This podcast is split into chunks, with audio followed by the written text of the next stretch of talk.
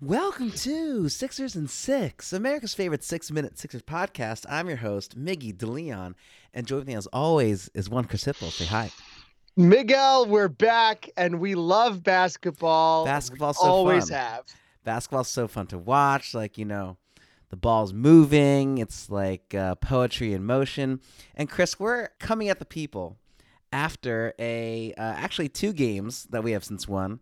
When we last potted, we were down 0-2. Things weren't looking good.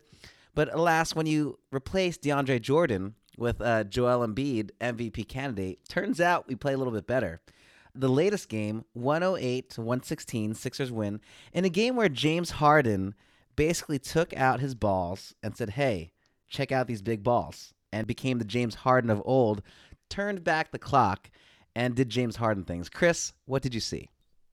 James, literally James.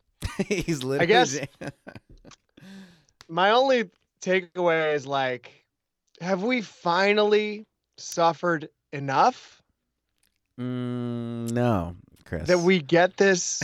no. I I no, mean, no. it was so. What do you mean? It was it was amazing. He was doing it all. You, Chris, you, you asked me if we have suffered enough, and the answer is always no, because life is suffering. Just want to make sure you're aware of this.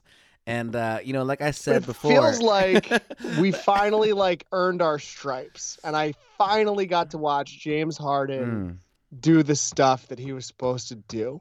it was quite nice. My favorite part was the start of the fourth quarter. hmm Embiid had played the entire third quarter, so they sat him, which was terrifying because the Sixers were only up four, and Jimmy Butler was unstoppable. Embiid goes to the bench. Harden stays in.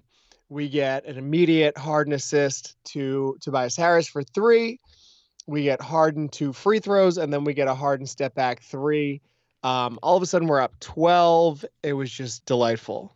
I mean, I'm fairly certain he was like oh for something, oh for like eight or something from three point land in the fourth quarter, the first you know however many games, and then this game he just He was really bad in the second half in general of the first three games, three right? games. yeah, really, exactly. yeah. And so this was like in a way like a regression to the mean. In the same way that Danny Green's been lighting on fire after just being a total dumpster fire uh, earlier. Yeah, then shout out to Danny. it's like things are just kind of coming in. Everything was Okay, so up for so us. so question for you then, right? Yeah. Because I've heard this point today. I don't think he necessarily did much different. I right. totally agree. He he but doesn't did he look that different. finally is it that he finally just started seeing some shots fall or like did we unlock something? Um, I, I don't think we unlocked something. Honestly, I don't. I feel like, I mean, I'm not like a huge X's and O's guy, but I didn't really see a whole lot of like different actions. You know what I mean? He was still doing the same classic James Harden dribble, lull you to step sleep, backs, step yeah. back. You know, like when you hit three of those in the fourth quarter, you're gonna look pretty fucking good. When you're going around diming up, you know, whoever it is, Tobias Harris, and just I mean, it's just gonna look better when the shots go in. And his shot selection wasn't that different. I don't think. Yeah. Is that I a good? is that a good sign or a bad sign? I don't know. Probably a bad sign. Our joy is just always gonna turn to ashes. Yeah. I don't know. I just feel like so I I mean I will say like the reporter after the game asked Harden, you know, what changed from game one and two until now, and it was awesome because he just looked at him like he's a fucking moron. And he just pointed to Joel Embiid. Like obviously.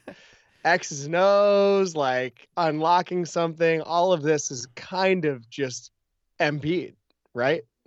Yeah, you know, like I said in the beginning, uh, it appears that DeAndre Jordan isn't as good as Joel Embiid, and like, you know, maybe it was just us being in our bag and just wanting to suffer through whatever the Sixers make us suffer through, and not really fully embrace the fact that we were playing DeAndre Jordan over Joel Embiid.